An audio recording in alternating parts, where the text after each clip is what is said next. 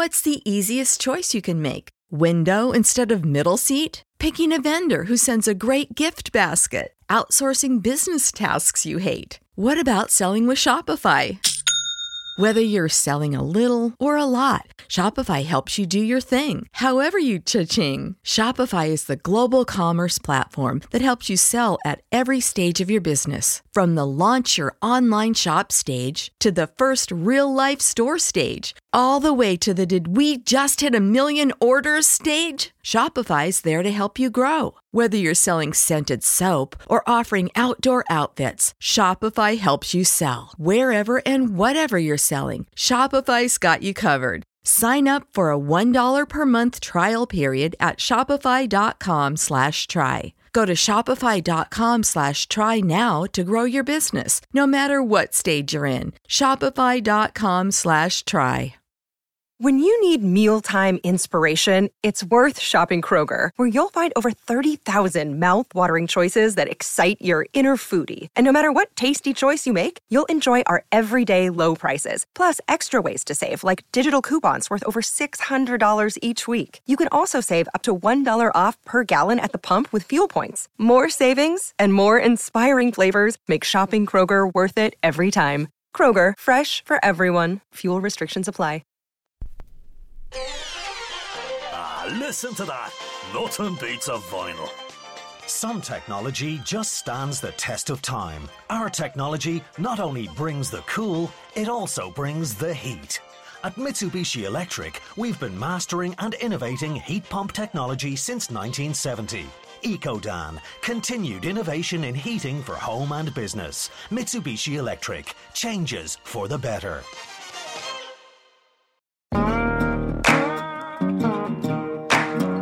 Real Life, Real Crime is a true crime podcast brought to you by Woody Overton and executive producer Toby Templey.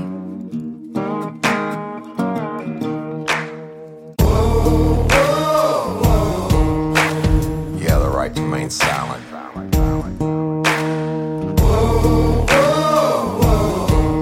Anything you say can and will be used against you in a court of law.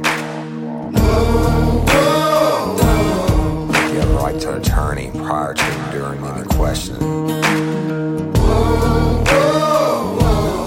You can't afford one, court will appoint one for you. You understand your rights? Your crime spree was over, son. Yeah, you thought you had it licked.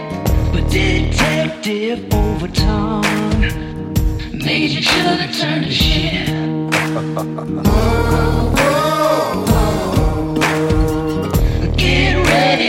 gonna do time. Real life, real crime. Warning this episode of Real Life, Real Crime, the podcast, may contain descriptions of acts of violence or that are of a sexual nature. It should be for people that are 18 years or older. Heed my warning, people. I did not get the facts of these cases off of the internet or from some television show. The facts we're retelling you were presented to us by the victims of the crimes or the perpetrators who committed the crimes against the victims. My description of the crime scenes are what I saw with my own two eyes. If you're going to get offended, please turn this podcast off now. Thank you. Hello, everybody, and welcome to this episode of Real Life, Real Crime, the podcast. As always, I'm your host, Woody Overton. And today, I'm going to be starting, it's not going to be a series. I don't even know. I know it's going to be at least two parts, though. I'm going to call it Pad Tracks. It's P A D T R A X, and I'll explain that probably on the second episode. But this is different, y'all, and it's unique, but I think it's something that needs to be told, and it's certainly something that's part of true crime in every criminal case. Before I get started, a couple quick shout outs. I just want to tell you, all you lifers, I love you. Thank you, and I appreciate you. We're over 31,000 members now on a private group on Facebook. That's Real Life, for Real Crime Friends, Fans, and Crew, K R E W E you know, Patreon members, geez Louise, I love y'all. Thank you so much. And you know, for your support. I appreciate it. And those of you who continue to take care of your yearly discount uh, on Patreon members, thank you, thank you, thank you. Can't be a Patreon member, I get it. I love each every one of you, and just please continue to do what you're doing. Y'all are making us go crazy because you, everybody keeps telling other people about us, and it's really helping me grow and making the show blow up, and I appreciate that. Stay tuned at the end of today's, we'll call it an episode, I suppose, uh, and I'll do all that regular podcast announcer stuff and maybe a couple updates. So I, I don't have any notes now. You know, on some of the past stuff, you hear me read things and stuff like that. I am raw and I'm unscripted. I have been wanting to do this probably for months now, and then I got involved with the Monsters series, and I had no idea it was going to go nine parts. But that was nine hours, you know, of a really, really good story.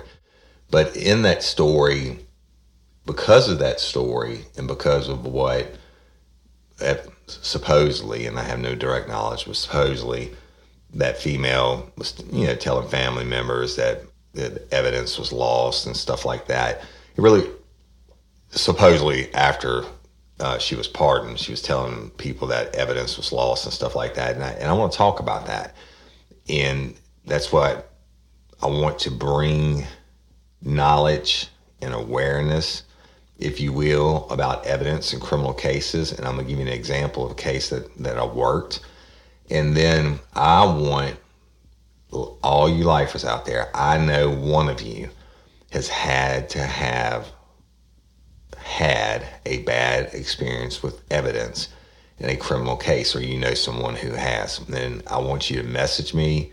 You can do it directly, or maybe I'll put a post on the crew page or whatever and I want to start covering some evidence stories because it's so important. But more importantly, I found out how evidence can never get screwed up again and be the law enforcement's. I can't say any type of evidence.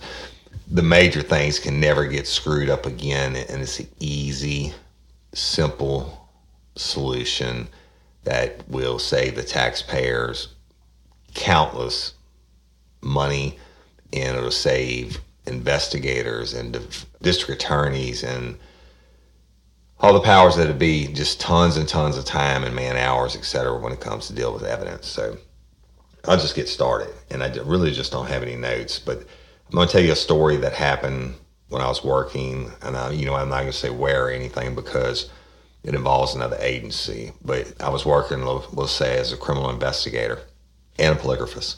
And I got a call one day from a chief of police, and he said, Hey, got a really bad situation. Can we come in and talk to you? I said, Yeah, sure. So they, they came to my office, and he came in and he said, What? He said, Look, he said, We have a, a real cluster, clusterfuck going on at my department. And he said, I don't know what to do.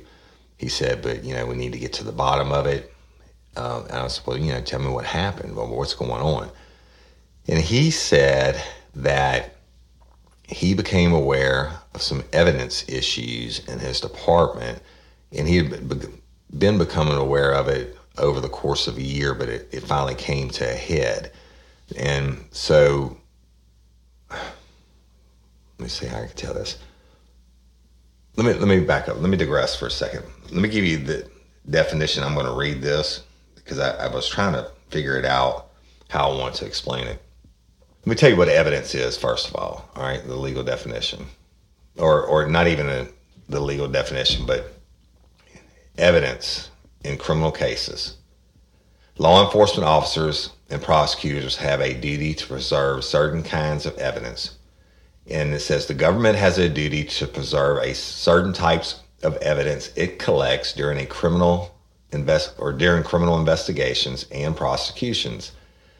This duty exists in order to protect a defendant's rights to due process and a fair trial under the 6th and 14th Amendments to the U.S. Constitution. The duty relates to the requirement that the government disclose evidence it will use against the defendant at trial, as well as any evidence that, it, that is favorable to the defendant. The duty to preserve evidence begins once any state agency or actor has gathered and taken possession of evidence as part of a criminal investigation. All right, so let me back up.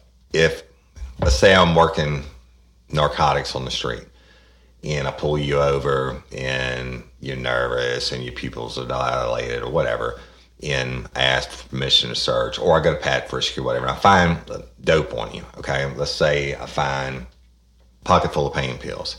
Now, in the state of Louisiana, you can certainly be on prescriptions for controlled dangerous substance, whether it's you know Adderall or pain pills or whatever it may be. But you have to, if you transport it from one location to another, you have to have it in your prescribed bottle, right? Well, let's say I find several baggies of pain pills individually wrapped for um, due to my experience, I would say that was going to be for resale, right? Happen all the time, right? So when I take you, when I place you under arrest for those pills, then I take those pills into evidence. What I would do then, that immediately starts the chain of custody. And, you know, I take you to jail, I book you, but I have the evidence with me, right? The, the, the pain pills. Then I'm gonna, I'm to get a we used to use uh, like the brown manila envelopes, the legal envelopes, right? But you get an evidence sticker, and the evidence stickers are pretty self-explanatory. Big black letters, evidence, and then uh, seizing agency, which means what department you work for, the date, the time, a list of what it is that you think that you took, and whatever the, the, the charge that you charge the person with, the file number just a bunch of a bunch of stuff that you had to write down on this pain in the ass sticker, right? And then you take the you have to put the sticker on the envelope, then you put the evidence in the envelope. Then you have to take evidence tape, which was harder to, to get than water in the desert. You know, they acted like it was gold, and and then it was the worst shit you ever wanted to mess with came on this roll and you had to peel the tape from its backing and it crinkled real easy. Well, that's and and when it crinkled, it would tear. The coloring in it would tear. So basically, it, that, that's used for somebody tries to open it. You can it, you can tell it's been tampered with. But anyway, so you have to seal the whole envelope. You have to seal where it licks and sticks to the to the envelope. That's got to be sealed. But anywhere there is a corner or anywhere where the envelope meets envelope, it's got to be covered. And then you cover it on the tops and the bottoms, down the middle spine at, of the envelope. And then everywhere you have a slice of the evidence tape, you have to initial half on and half off the evidence tape. And why is that? Because now it's in my custody. I'm putting it in the custody of this envelope. I'm sealing with the evidence tape and then I'm initially. Now, when it's sent off for analysis, or uh, that's whatever it may be, maybe a, a, knife used for trial, whatever it may be, when they go to open it up, they can tell the chain of custody has not been broken. They have to sign for it first of all, and and then uh, when they go to open it up, they can tell the chain of custody has not been broken because that tape hasn't been jacked with, right? So then you have to do a lab submittal form. I'm going back to these alleged pills. You have to do what they call a lab submittal form. And on the lab submittal form, it's a long, lengthy son of a bitch. And but it starts out the agency, and uh, back then it was in like triplicates, right? The agency, date and time of seizure, who the suspect was, what the charge is, description of the evidence. I mean, it's it's a long deal. Then the lab submittal part what it needs to be tested for. I mean, it's just a it's it's a lot of paperwork, y'all, and and but it has to be done. And once you fill out the lab submittal form and you sign it, you have to turn that in with your piece of evidence. And let's go back to my, to my Livingston Parish Sheriff's Office days. There were two ways you could turn in the evidence. There was a a mailbox, a locked mailbox downstairs in the courthouse in what they called the civil office. That's where the sheriff handle all the civil paperwork, but that was something that was easily accessible to road deputies and narcotics deputies. People that worked after hours, they can had the courthouse key, they can get in, they had a key to that office, they could get in. Then you go to drop your evidence, and it's just like any other mailbox, right? You open, you drop it, and you close it. You can't open that bitch. And, but they had one lady in the detective's office who would go down. I don't know if she went every day or whatever, but when, when she would go down, she would had the key to the mailbox. She would open it up, get all the evidence, put it in a big box, take it upstairs to the detective's office. Now, this wasn't her only job. She did everything an, an officer was to do from scheduling to transcribing the tapes to whatever, but evidence was part of her job.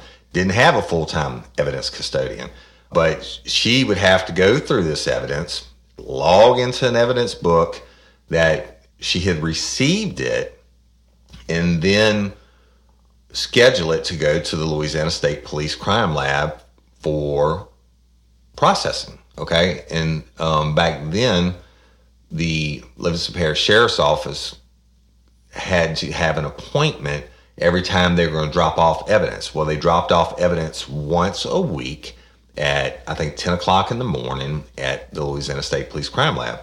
And when I was in detectives, it was just shit luck of the draw, or maybe it was good for you uh, if you weren't busy, if you just wanted to take a ride for a couple hours and, and burn uh, burn up your whole morning and eat lunch in Baton Rouge, right?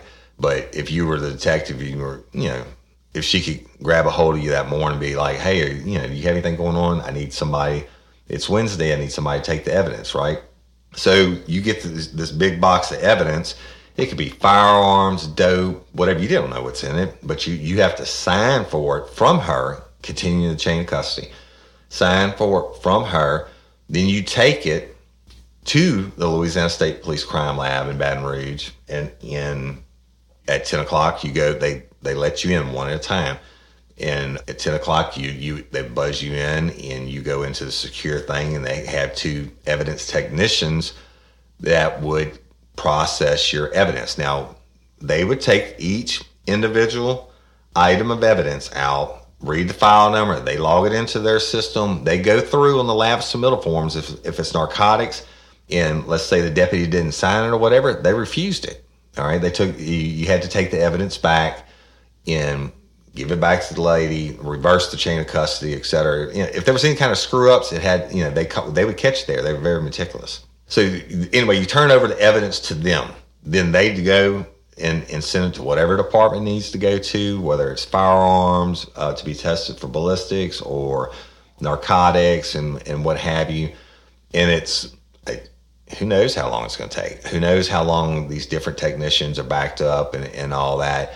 But of course, dope would be the most, or narcotics would be the most prominent one, or the busiest sec- section, I would believe. So anyway, so you turn it over to them. They take it, so they establish a chain of custody. They have it in their lab, right? Well, at some point, you that oh, before you leave, they give you your return box evidence, and this may be evidence that's been processed over the last year or year and a half. You don't know how long it's going to take to process each individual piece, but at some point, when your weekly appointment came, you got a box of evidence to take back. Then you took that box of evidence back to her one of many hats she wore, evidence lady, and she would do whatever the hell she did with it, right? Which was, I know, like if it was dope reports, they would send it to the district attorney saying, uh, yeah, it was positive for narcotics or green leafy substance or whatever. So that's basically how it works. Now, this this is important. Now, there are no criminal cases that don't involve evidence. All right, and so the chain of custody is everything. The first thing I'm going to attack as a criminal defense attorney is your chain of custody on evidence. Why? Because if you, let's say, you charge me for dope, and I can prove that the you know the evidence was ever tampered with or chain of custody wasn't maintained in some way, it gets thrown out. Evidence gets thrown out, charge gets thrown out. Same way on any of it. Shit, the, the, I mean, evidence is everything, and I don't think all the true crime fans out there. I don't. You focus on the blood and the guts and the murder and rapes and stuff like that, but everything, every crime that's committed, there is evidence. Okay, and so evidence probably takes up more time for law enforcement agencies and district attorneys than all the other man hours combined. If you put it together now, now when she gets the evidence back, like I said, she's got to send it to the DA or do whatever. Then part of it's got to go in a vault, and some of it may get stored up. And, and back then, for Livingston Parish Sheriff's Office, the old evidence room if you want to call that, was the old jail upstairs, and that's like shit where you send evidence from. You know, I've, I've had to go look for evidence for cases that were coming up in that old jail, and each jail cell was stacked from the floor to the top with boxes and bags full of evidence. And uh, some of them would be labeled well for like the months or the years and shit you had to dig for it. And, and you didn't want that job, right? Especially during the summertime when there's no AC up there. And it's like being in the attic. And you might look for days for one piece of evidence. So man hour time is ridiculous. And but the importance of the chain of custody on evidence and being able to show what you did with the evidence, who took it, uh, what that person did with it, and where the process it goes through, and till it comes back, until it goes to court. And if it doesn't go to court, let's say it's it's DNA evidence that gets entered in the CODIS or or uh, it's a cold case or whatever it may be, it gets stored. I mean, again, evidence. Shout out to Astepro for sponsoring this episode and providing us with free samples. My allergies are throwing my whole morning off. Do I sound different to you? A little bit. You sound like it's that time of year, there, bro. I sound different to me. I feel like I'm in a submarine. Yeah, well, have you tried Astepro? It's faster, bro. Oh. Right? Astepro is the first of its kind nasal allergy spray. It is the fastest 24 hour over the counter allergy spray. It starts working in 30 minutes while other allergy sprays take hours. Astepro is the first and only 24 hour steroid free allergy spray. Astepro delivers full prescription strength indoor and outdoor allergy relief from nasal congestion, runny and itchy nose, and sneezing. Hey, I use this, and you should too, Jim. Last weekend I planted my garden, and it's that time of the year, and my allergies really kicked up with it, right? I use Astepro every time my nasal allergies flare up, and I'm always amazed at how fast I'm back in the game down on those roads playing my stuff. Get fast acting nasal allergy symptom relief with Astepro. Go to asteproallergy.com for a discount so you can Astepro and go today. A S T E P R O allergy.com. It's faster, bro. Uses as directed for relief of nasal congestion, runny nose, sneezing, and itchy nose due to allergies. Astepro and go. It's springtime, boys. The grass is green, the birds are chirping, and the kids will be out of school soon. That makes it the perfect time to plan a family vacation. And we know from the stories we cover that this is not exactly the time to take the family to the Caribbean. You don't want to end up in the middle of some cartel drug shootout. So this year, it's time to take an international journey. And of course, a big international trip is just one reason to learn a new language with Rosetta Stone. You might have a different one. Maybe you want to connect with family or friends living overseas. Maybe you want to acquire a new skill for work or better understand a certain culture. Rosetta Stone has helped me have fun with my mother and at least have partial conversations in Italian after only a few lessons. Rosetta Stone is the trusted expert for 30 years with millions of users in 25 languages offered Spanish, French, Italian, German, Korean, Chinese, Japanese, Dutch, Arabic, Polish, and many more. Rosetta Stone immerses you in many ways. No English translation, so you really learn to speak, listen, and think in that language. Intuitive process, you pick up a language naturally, designed for long term retention. Speech recognition. The true accent feature is like having a personal trainer for your accent. Rosetta Stone is convenient and an amazing value. That's right, Woody. A lifetime membership has all 25 languages for any and all trips and language needs. That's lifetime access to all 25 language courses Rosetta Stone offers for 50% off. Don't put off learning that language. There's no better time than right now to get started. For a very limited time, Real Life Real Crime and Daily Show listeners can get Rosetta Stone's lifetime membership for 50% off. Visit rosettastone.com slash today. That's 50% off unlimited access to 25 language courses for the rest of your life. Redeem your 50% off at rosettastone.com slash today. Sayonara. Is everything. Now let me get a little bit into my story, and then I'll try to explain to you what I'm what I'm getting at. So back to that time that chief comes in, and, and I'm not gonna say who it is or anything. They came in with one of their people, we'll say. And he's like, Look, he said, I got alerted by the district attorney's office that we have evidence issues. I said, Okay, tell me what's going on. He said, Well, you know, it took chief about a year and a half ago, and he said when we and theirs was, was a smaller department, and they had an evidence room, but it really was like a walk-in closet, but only a couple people had access to it, so just like the lady who had access to the mailbox to try to maintain a chain of custody. But he said that the DA reached out to him and was like, "Hey, where is?" Or not to him, to his uh, department. Backing up again there's a lot of assistant DAs, y'all, and and I mean you may be dealing with four or five different ones just in the in the 21st judicial, which like in Livingston, then they have ADAs in Tangipahoa Parish and in St. Helena Parish, et cetera. So there's a bunch of them. So it's not uncommon for you to have a, a different ADA on, on different cases. Uh, it's it's not just one person you're dealing with.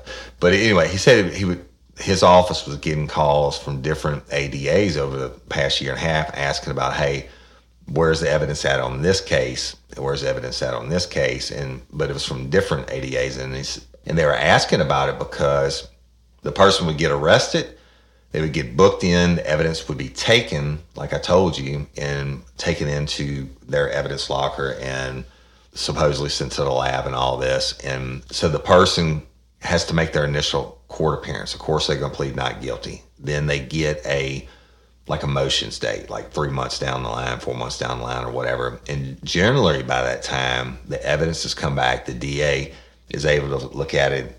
You know, they when they get up there do the prosecution, they're doing like 50 people in a day, right? So they they're looking at the files. They have the files pooled, but they look at it as they get to it, and they get to it.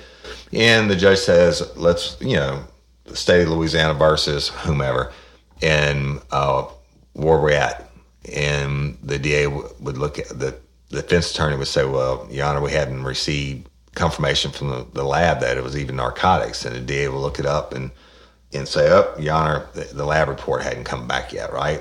They continue it again? Another four or five months, whatever. And comes time for it again, and the DA doesn't know. They hadn't. They don't have time to follow up on all that shit on all these cases. And it would come time for the next motions here, and they could look at it, and and the defense attorney says, "Your Honor, we haven't received anything from the prosecution." And prosecutor is kind of caught off guard. They look in the file. Guess what? We don't have a Louisiana State Police Crime Lab report saying this was narcotics, right? So they ask for a continuous again. Well, shit, about the fourth time that happens, they're like, you know what? I need to check on this shit because the judge chews them out. And so they call the department and say, hey, I need to know what the status is on this evidence that y'all submitted. So then we get time to time they get calls like that from different ADAs and then the same ADAs. And finally, one of the district attorneys called up. The chief said, he said, look, she called me personally and was furious and said she got to continue four times because of the lab results not having come back yet on the evidence. And the judge dismissed the case, threw it out. They said, well, you know what? This is ridiculous. It's been too long. The case is dismissed. And and the DA was demanding. But I mean, that's a that's a a bad look for them, right? So the DA was demanding. The chief said, "I want to know where the hell this evidence report is, and and we need to make sure this doesn't happen again." Then that ADA went back and started looking at other cases from this department guess what? Certain types of narcotic cases, she didn't have, she never got a uh, lab submittal back form back where the crime lab says it is or isn't dope. So he said when she called, she chewed him out about it. He's he went to look at it and he pulls the log file from the file number. Now, let's say Officer Joe Blow arrests Tommy Doodoo Head on you know January the uh, twentieth uh, of two thousand five. Well, anybody that was any evidence that was submitted from January twentieth, two thousand five to to February, whatever, to the next um, lab lab appointment, and for them it would have been it wouldn't have been every week like it was for the Livingston Parish Sheriff's Office because it was so much bigger. That that all that evidence in in that period of time, like ours was every week, and then all that evidence that was turned into that evidence locker was submitted to the lab at the same time. He goes and pulls it and looks, and it's it's says on the book that it's been submitted. And calls the crime lab. They said, nope, don't have that file number. Remember, I told you these these lab technicians at the crime lab they don't play, and and your shit had to be correct. It's like, well, that doesn't make any sense. It says it was it was sent in the box of, of evidence on such such date. And she said, I'm telling you, there's no file number in our system of any evidence. There's no trace of any evidence having been done like that. And he was like, oh shit, man. And so he said they, he went to the evidence room with another person because you don't want to go in by yourself in, in case something happens, right? Chain of custody. Went into the evidence room, starts looking for this one case in particular.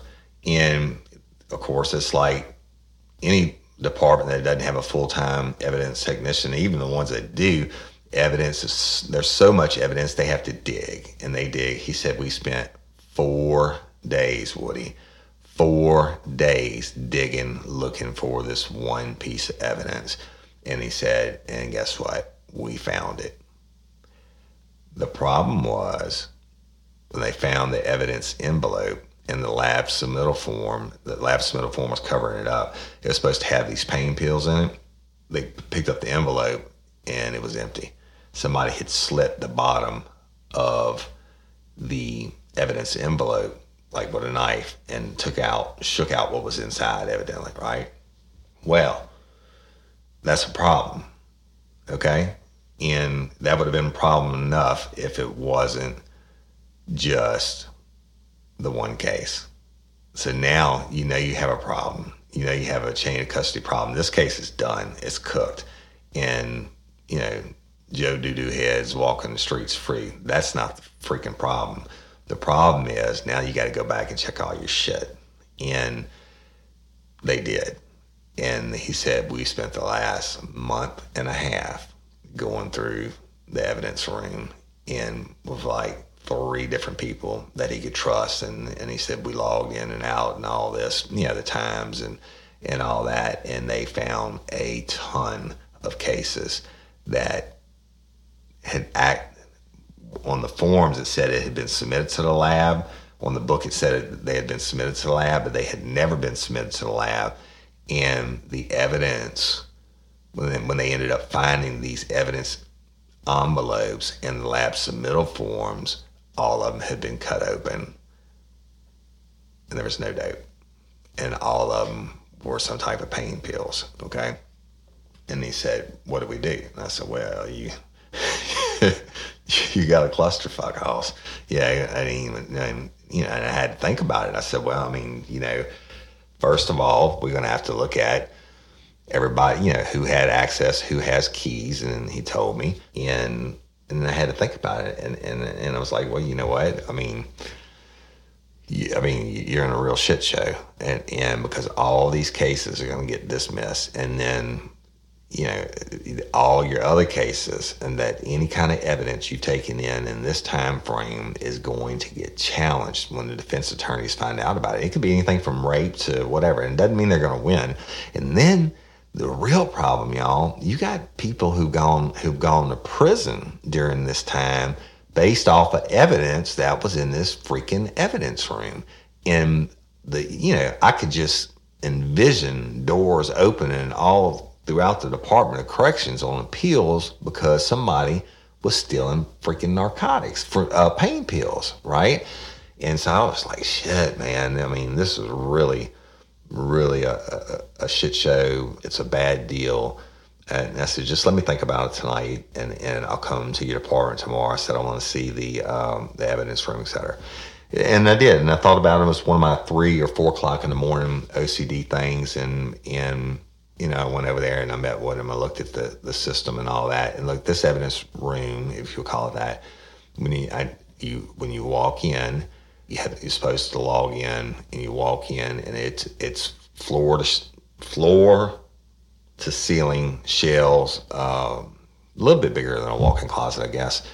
Just stacks. You can't fit any more evidence in the, in this thing. I mean, bags and boxes and and just tons of shit. And I'm like, damn, man. And it reminded me of the old evidence room at the Livingston Parish Jail. Just, I mean, what do you do? You don't have a, a person that's going to go in there and organize all that. And then I told him, I said, hell, I'm, you lucky you ever found any of it. He said, I know, right? We need to do something. And, and think all the time they spent on it. But so we got his office. I said, listen, obviously this is a criminal investigation. I said, but we need to do it as discreetly as possible. And then I said, you're going to catch, yeah, I mean, your sugar has turned the shit house. I mean, it, it's going to be a real issue it's going to get out. And of course, the, the district attorneys are going to have to make people, you know, the defense attorneys aware and stuff like that. I said, I don't, I can't begin to tell you the repercussions that are going to come back on this. I said, the only thing we can do is try to figure out who it was and hopefully get a confession. And, you know, I, the rest of the shit's on you. I don't know what you, you know, what you're going to do. I said, obviously, from the dates that you have, it started before you got here, before you were elected. And he said, Yeah, that's my one saving grace. But so I told him, I said, What I want to do is I want a polygraph. And and he said, Okay, okay. Yeah, the, the people, um, my people that had the keys to the room, I said, Nope, I want a polygraph. Every swinging dick, Tom and Harry in your whole department. I said, And that includes you. And he looked at me. I said, "That's right." I said, "If I'm if I'm gonna work this case, everybody in this department is a suspect, including you. Everybody in this department is a suspect except for me." And, and I said, "I know." You know, chances are you didn't have anything to do with it. I said, but you may have. I said, shit, I don't know. And he was like, he said, dude, how long is that going to take? I said, it's going to take a long time. You know, I mean, you're looking at three hours at, at, a minimum on on the polygraphs for each person. Now it wasn't that big a department. I think it I think it was like 33 people total, and that included the reserve officers. And he was like, "Man, man, why you gotta polygraph all of them?" I said, "Because if we don't." And we find out who it is. We get a confession. They're gonna come back. They can always come back and say, "Oh, we you were picking on me. You had tunnel vision and all that." So we'll tell you about that. Polygraphs on not being admissible in court and all that. Well, fine, that, that's uh, whatever. Okay, but the deal is you cannot force anyone to take a polygraph under the 1988 Employee Polygraph Protection Act. Normal. You can't even you can't even request your uh, a normal employee to take a polygraph exam. You can tell them about uh, a lost theft situation and say, hey, we have this situation and we're going to bring a polygraphist. Would you be willing to? But you can't, you can't demand that they do it unless the provision under that law that there's a provision under that law that excludes government agencies. I think pharmaceutical companies, you know, police departments, stuff like that. High risk, I, I guess you would call it high risk, not high risk, high security issues, right? And so police departments one. Now here's the deal. I'm the chief. I can tell Officer James, hey, uh, I need you to show up tomorrow morning at 8 o'clock. You're going to do a polygraph for Woody Overton about some missing evidence. Well, Officer James shows up and comes to do the polygraph for me. I go, I go advise him his polygraph rights, et cetera. And he was like, well, you know what? I, I don't want to take it, but the chief said I have to. And um, so, under the 1988 Employee Polygraph Protection Act, normally you wouldn't have to take it. I said, actually, you don't have to take. Or, I mean, they've he's ordered you to take the, the test, right? And they're like, yeah. I'm like, okay, well, they cannot fire you for failing the test, but they can fire you for refusing to take it under the 1988 Employee Polygraph Protection Act. The government, the I forget the term, y'all, the um, the security threat thing that the employees that can be compelled to take the test. Uh, it's the craziest thing here. They can be you, you can order them in certain agencies. You can order the employees to take the test. You cannot fail them. I mean, you can't fire them for failing the test, but you can fire them for refusing to follow the direct order of taking the test. Anyway, so I explained it to them. I said they you know, they can come in and if they don't take the test, you, they refuse to, you can fire them. And I, I said, but you can't fire them for failing the test. And he was like, well, I don't understand. I said, well, you know, where else are you going to go from? So I'm totally going off the top of my head. And I'm telling him, so listen, we got to bring them all in. The word's going to get out. You know, you, you're going to do a little damage control, but I'm going to start scheduling. And I, yeah, I think it was like 33 people total. But that's everybody, all. That's from the chief to the secretary to the reserve officers to uh, just anyone. And why is that? Because this evidence room didn't have any type of electronic monitoring on who entered or didn't enter the evidence room.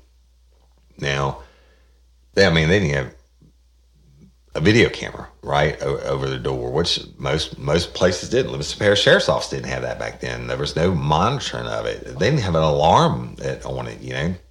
So the the deal is, I'm pretty good at picking door locks with credit cards. I mean, I can do it, right? And so in my mind, I'm, I'm thinking, well, what if it really wasn't someone who actually had key access? And, and so I wanted to test everybody. Like I said, everybody's going to be a suspect except for me.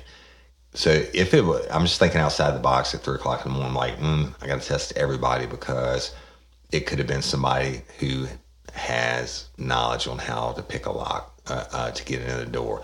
But the the key factors that we had going were pain pills. All right. And in so let me tell you about that.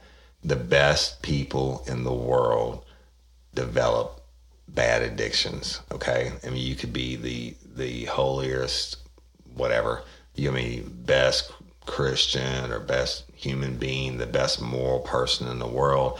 And unfortunately, even those people develop addictions, whether it's they get into a car wreck and prescribe these pain pills, and that's what helps them get through the day. And then, you know, they get off, doctor says they're healed. Well, guess what? They still have a physical addiction to the pain pills. And me tell you something pain pills are, are, are probably worse than any other narcotic out there. And that's where the big problem with heroin comes in today is uh, it, before it was heroin, it was oxycontins or Roxys on the street, and that Roxys or Oxys were a pain pill, right, and a, a severe pain pill. Yeah, but they were very, very expensive, and that's where all the doctor shopping and all that came in, and these pill clinics. Well, guess what happened when the government shuts those down, or uh, people began to find out that heroin gave the same high, but much more intense but much cheaper. And the bad thing about heroin is, and the reason we're in the, you know, when we talk about COVID being an epidemic, and talk to the people who work the street about heroin and how many overdoses they're working a day. And it's just bad shit. So pain pills, you know, because it causes a physical sickness when you when you don't have them in your system, it actually causes your body to get sick and and the you know throw ups and shitting on yourself and you know, shakes, whatever, yeah, fevers, whatever. It, it's there. That's a real. That's a real deal. I mean, it doesn't. But again, the best people in the world, I, I can almost say through no fault of their own, start on these things and then spiral out of control with it. Right. So I figured that's you know this person. There wasn't any money missing right? There was no money missing. There's no firearms missing. I mean, they had to inventory all that shit in that room. And I mean, uh, you know, 12, 14 hours a day for a month and a half, however long, however many man hours that is, and how many, what, hundreds of thousands of dollars probably that they, that department had to spend on that. But all the other shit wasn't missing. So in my mind, you know, this person's got a serious addiction to pain pills and why wasn't the cocaine missing or the ecstasy or why are so many dogs suffering from health issues actress katherine heigl who's helped save over 16000 dogs through her foundation says she's seeing more health issues with dogs joints odors and health than ever before and after doing a ton of research, she feels there's one place we can look to improve any dog's health. What she discovered is that the way many dog foods are made can actually create toxins that could be wrecking our dog's health. And this is true for many premium brands. Fortunately, she found that just by adding a few special superfoods to her dog's food, she saw huge transformations in their health. She's made a 20 minute video explaining step by step how anyone can do this same thing to see incredible changes in their dog's health. Now, my dog, Phoebe, is the queen of our house, and I can tell you that her health is extremely important to us. She is a part of our family. I watched the video, y'all, and I was amazed by the things I didn't know that could impact your dog's health. This 20 minute video is packed full of tips that I've already started with my dog Phoebe. I'm noticing more energy, healthier skin and coat. If you want to keep your dog healthy and happy, go to badlandsfood.com slash RLRC and watch Katherine's video right now. Again, that's B A D L A N D S F O O D dot com slash R L RC. Hey y'all, my wife's biggest struggle this past year was fighting the symptoms associated with menopause. Hot flashes, mild mood swings, and sleeplessness. She had them all until she tried Hormone Harmony. She was amazed at how much Hormone Harmony reduced her symptoms and supported her mood and her general well being. Hormone Harmony is not just a supplement for women going through perimenopause, menopause, or postmenopause. It's become a phenomenon. Women cannot stop talking about it on social media. A bottle of Hormone Harmony is sold every 24 seconds. Hormone Harmony contains science backed herbal extracts called adaptogens. Now, here's the beauty about adaptogens. They help the body adapt to any stressors, like chaotic hormonal changes that happen naturally throughout a woman's life. So, hormone harmony isn't just for menopause. Any woman with symptoms of hormonal imbalances can take it, but it's perfect for those horrible menopause symptoms that put a woman's life on hold hot flashes and night sweats, racing thoughts and low moods poor sleep and feeling tired all the time, occasional bloating and gas, no desire to be in bed next to someone, if you know what I mean. Yeah, Hormone Harmony can help with all of these things. For a limited time, you can get 15% off your entire first order at happymammoth.com. Just use the code RLRC at checkout. That's happymammoth.com and use the code RLRC for 15% off today. The uh, weed, right? Because they weren't using it.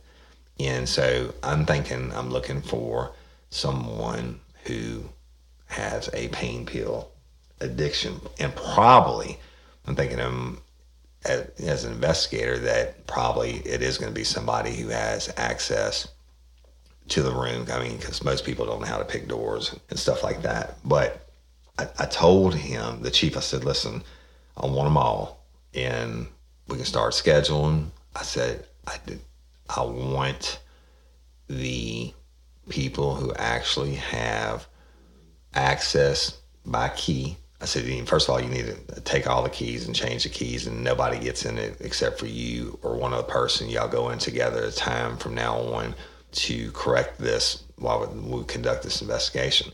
So, and, then, and of course, they, they had done that already when they found out the shit show it was. And so I said, I want the people who actually have access or had access to it to come last. Now, y'all, you don't get access to the evidence room and, and have the trust placed in you in the evidence room to go in and handle that kind of stuff unless you're way up there. Okay. And there were only a couple of people who had access to the evidence room. And the problem was, and it wasn't a problem for me, the problem for them was I knew them all. And I had worked with them over the years. And now it's going to be investigating them from a criminal standpoint. And the problem for them is they knew I was going to get the juice, right? So I mean, it's just it was kind of a bad deal, especially when eh, you know you're going to be testing. I, a lot of them I didn't know, but the, the, ones that actually had the access, these are people I can't, can't say that I just came up with. At some point in time in my career, as I developed my career, I knew them. I had worked with them, whether it's on a standoff or a manhunt or whatever. I'd see them in court, and I mean, I'm talking about you put your lives in these people's hands and in uh, them and and yours.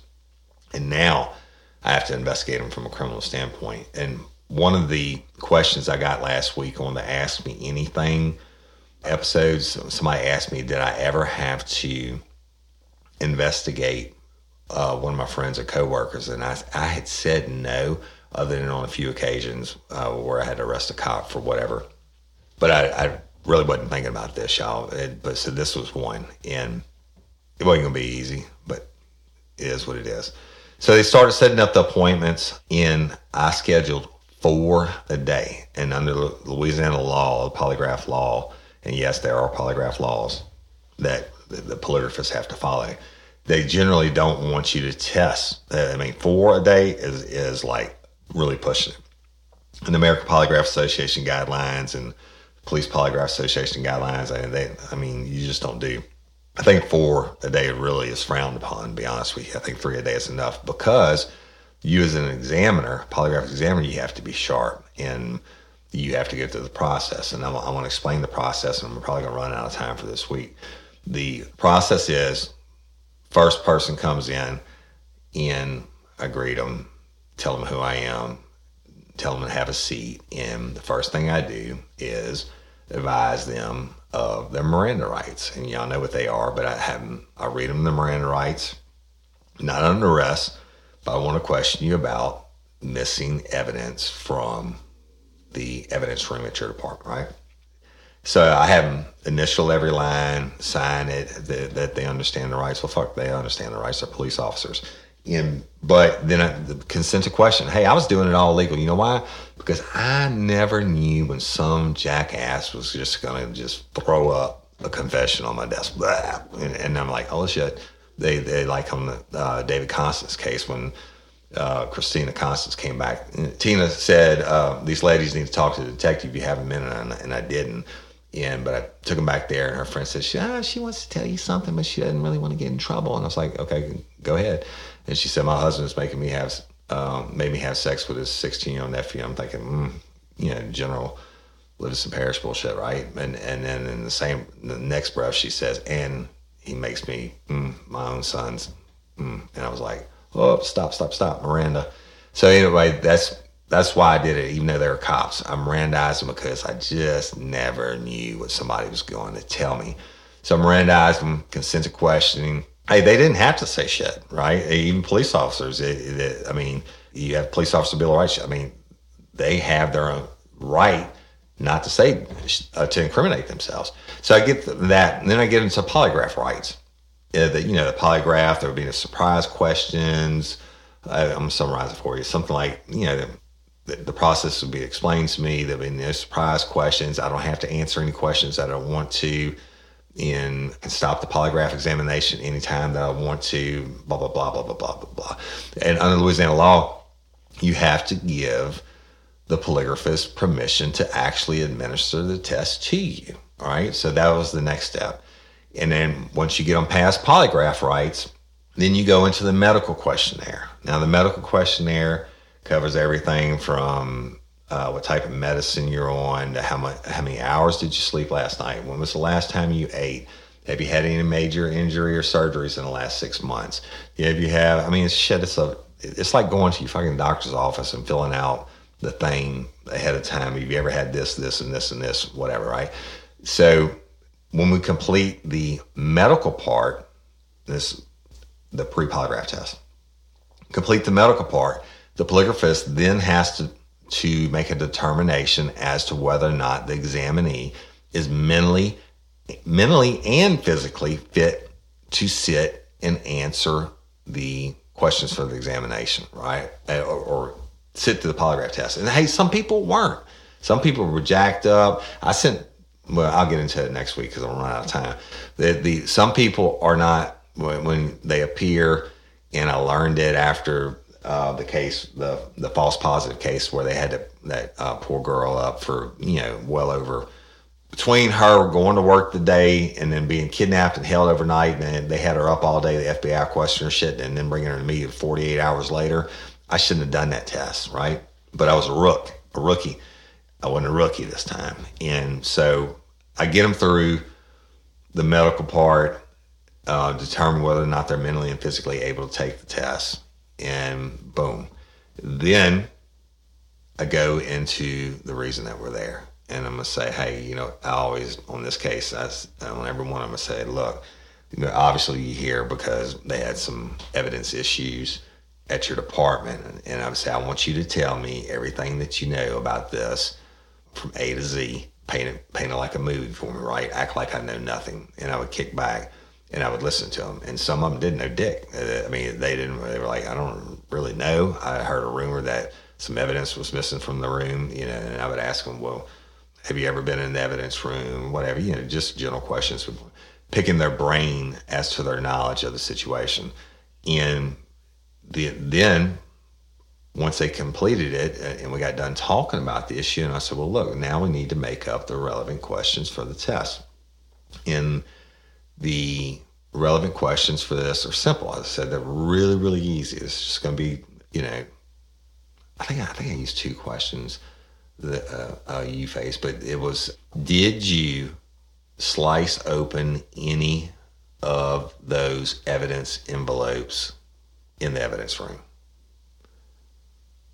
No. And I think the other one was, did you take any of that missing evidence from the evidence room at your police department?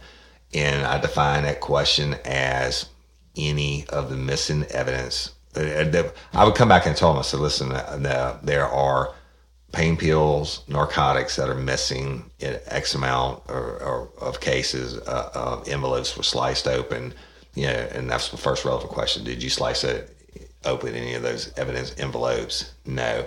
And second question was, did you take any of that missing evidence from those envelopes that were sliced open in your evidence room? No. Boom. Easy, easy peasy, right? Then I had, you know, the, the rest of the questions developed, which are irrelevant questions and or control questions or direct lies, whatever the hell you want to call them. Doesn't matter. But those had to be worked in. Then you give them a full explanation of how the polygraph works and once all that's done, I would, I would attach them to the instrument and run a practice or an acquaintance test in which I'll have them lie to me on one out of eight questions. I wouldn't know which question it is they chose to lie about. At the end of that test, I would tell them to say, I would tell them to answer no to every question, including the questions that they were going to lie about. And at the end of the test, I would tell them which question was that they were lying about, and it always gave them the the bug eye factor, if you will, right? When and when I told them oh, you were lying about, and as soon as I I could watch it, ask ask questions, y'all. I said, you know, did you do such and such? And when it came their question, I I would hit it right. Their their physiological responses would hit up and blow up, and at the end of the test, and I would say, as soon as I turned it off, I said, the uh, test is now complete. Please remain still. 25 seconds, turn the instrument off. And I say, okay, you were lying about question such, such. And they go, boom, eyes pop open. And I would say, guess what? If I can catch you lying about something that's irrelevant like this, that I actually told you to pick one of these questions to lie to me about, I said, and, but I, I told you how your body responds, your physiology inside of your body responds when you lie. I said, if if if I can pick get your question on something that's irrelevant to you like that, that I, a direct lie I told you to lie to me about, I said, what's it going to look like when you lie to me, or if you are going to lie to me on these relevant questions about the evidence being missing? And when you know you got criminal charges and everything else coming down the line. So that that's called setting their psychological set. And at that point, they're holy shit, and they're, they got all the stuff attached to them, and they're uh, boom. And then once I knew I had their psychological set correct, I would then do the tests. And I'm gonna stop it now because I'm pushing an hour. So definitely going to continue into it next week. I'm gonna tell you what happened in this case. It's crazy. All right, and and then I want I'm gonna tell you what happened in this case next week, and then I'm I'm, I'm gonna tell you about another case that is even more shocking, and it has to deal deal with a, a rape in, that a guy is, or yeah, still is uh, doing life for an aggravated rape, but it's evidence issues on, this, and I'm going to tell you about that. And then, then I'm gonna tell you how all this shit can be fixed, and and it's absolutely blew my mind when I found out the systems and the technique that have come up to solve all this, all these man hours, all this chain of custody, all this stuff is is now easily fixable and has been fixed in many departments uh, around the United States, and I'm, I'm gonna go into that later on. So I'm stopping to uh, right there for today. Now, updates, and y'all I know this is outside norm, right? I mean this this episode, but I think it's so important. I think you're gonna find it very interesting when you find out what happened in this case and the rape case I'm gonna tell you about and how to fix it. All right, now stop it. Uh, Courtney Coco, you know it. John Bel Edwards, uh, March 1st, before they can have another grand jury in the state of Louisiana because of COVID. Man, I'm so fucking tired of that. But and then every time I get that and I look at her picture on my bedside and in my truck, and I and I get a little bit discouraged about it, and I think about it, and I'm like, you know what? How dare I get discouraged when that family has been dealing with it for 16 years. 16 years I've been dealing with for a couple, you know, and, and so that makes me, it doesn't make me any less mad, but I guess may um, buys me a little bit more patience. But y'all just hang in there and keep praying. I think you're going to hear some things that are going to be interesting soon. Miss Barbara Blunt's case, please, please, please call in your tips. And it, yes, it's the height of COVID, right? And yes, the difference is uh, again on. I had this paper out. The difference again on on Courtney's and Miss Barbara Blunt's is Miss Barbara Blunt's has a professional law enforcement agency, Sheriff Jason Ard and Livingston Parish Sheriff's Office that want to solve this crime and they're working with me, not against me. So the Justice for Barbara Blunt, the hotline tip line is 225 395 1302. Local advertisers, I'm going to say this again. Y'all, we're doing it for all these national companies. And, and, I, and I, I'm, not, I'm not complaining. Uh, uh, you know, Patreon members don't have to listen to the commercials. I'm not complaining. I, I know I'm blessed to have podcast that has such a following that we can, you know, make some money on the commercials. But I would rather the commercials benefit local businesses. I'm all about support local. So if you want to advertise, we have the sky is the limit on it. I mean, uh, everything from social media to public appearances to, you know, especially after COVID, to to the podcast commercials, whatever. I mean, we're open to anything, and, and we're, we're working with, uh, with, some local companies now, and, and, that's pretty cool. So y'all, if you have a local business and you want to blow us up, and we have all the demographics and the, and the big package that goes with it that we had to submit for the national companies, I think you'd be very surprised if you saw the numbers because the lifers rock, lifers rule. I do hashtag lifers rule, and they are the best fans in the world. So follow me on Instagram at real life real crime or at Overton Woody. Patreon or you want to be a Patreon or find out about it, go to Patreon.com slash real life real crime. And again, they, they have that deal. We just started offering like a month or so ago, two months free with the annual membership. And, and y'all are blowing that up and I appreciate it. Facebook, y'all, we have all the different Facebook pages. Real Life Real Crime Lagniappe page. You can go there. I think it has four or five thousand members. You can go there and post anything you want. If your life, you got to be admitted to the group, but you can go there and post anything you want. Like uh, if you you know if you sell stuff or or recipes or whatever the hell, anything that's not true crime related, go to the Real Life Real Crime Lagniappe page and join you. There's a lot of cool stuff in there, y'all, and go check it out our Dream Team moderators will get you approved to there or the Real Life Real Crime Friends fans and crew page. Um, you have to be admitted to that. That is strictly true crime related, unless I make an exception. That page, y'all, is just really interesting. Uh, you know, I interact with everybody on it, but there's a lot of stuff that's on there, and it's not for the faint of heart. So, oh, on y'all, I've been maxed out on my friends on my regular page on on Facebook forever. It's it's, it's at five thousand members, uh, and Facebook cuts me off at that. So I get friend requests every single day. I like a lot of them, and and I'm I'm telling y'all, I can't when you send those, I can't even I can't even respond to it. I can't accept it. It says you, you have past five thousand members. So I have the regular real life real crime page, or you can email me woody at realliferealcrime.com or whatever, right? So I guess that's it. I'm gonna get off the high horse for today. Not the high horse, but all this podcast stuff. And, and I know I'm over an hour now.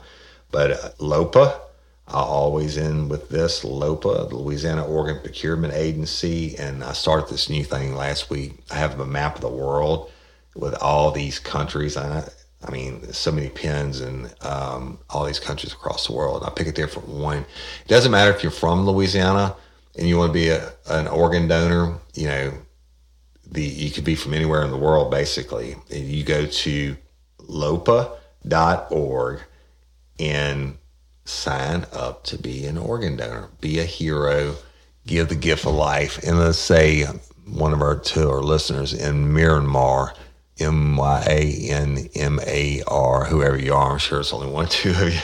Y'all you could go there. Y'all could go to LOPA. You don't have to be from Louisiana to do it. It is my passion and I'm going to be doing some LOPA stories in the future on on homicides and, and how their organs save lives. So that's it.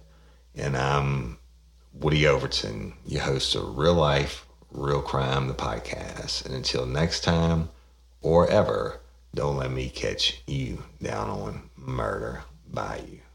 Peace. Get ready, you're gonna do time. Real life, real crime. Real Life, Real Crime is a true crime podcast brought to you by Woody Overton and executive producer Toby Templey.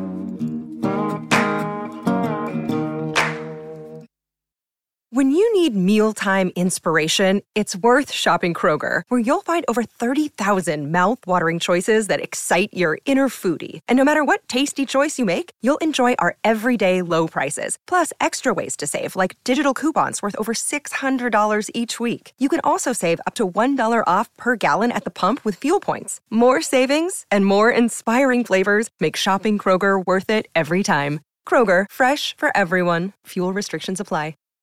Save big on brunch for mom, all in the Kroger app. Get half gallons of delicious Kroger milk for 129 each, then get flavorful Tyson natural boneless chicken breasts for 249 a pound, all with your card and a digital coupon. Shop these deals at your local Kroger today or tap the screen now to download the Kroger app to save big today. Kroger, fresh for everyone. Prices and product availability subject to change. Restrictions apply. See site for details.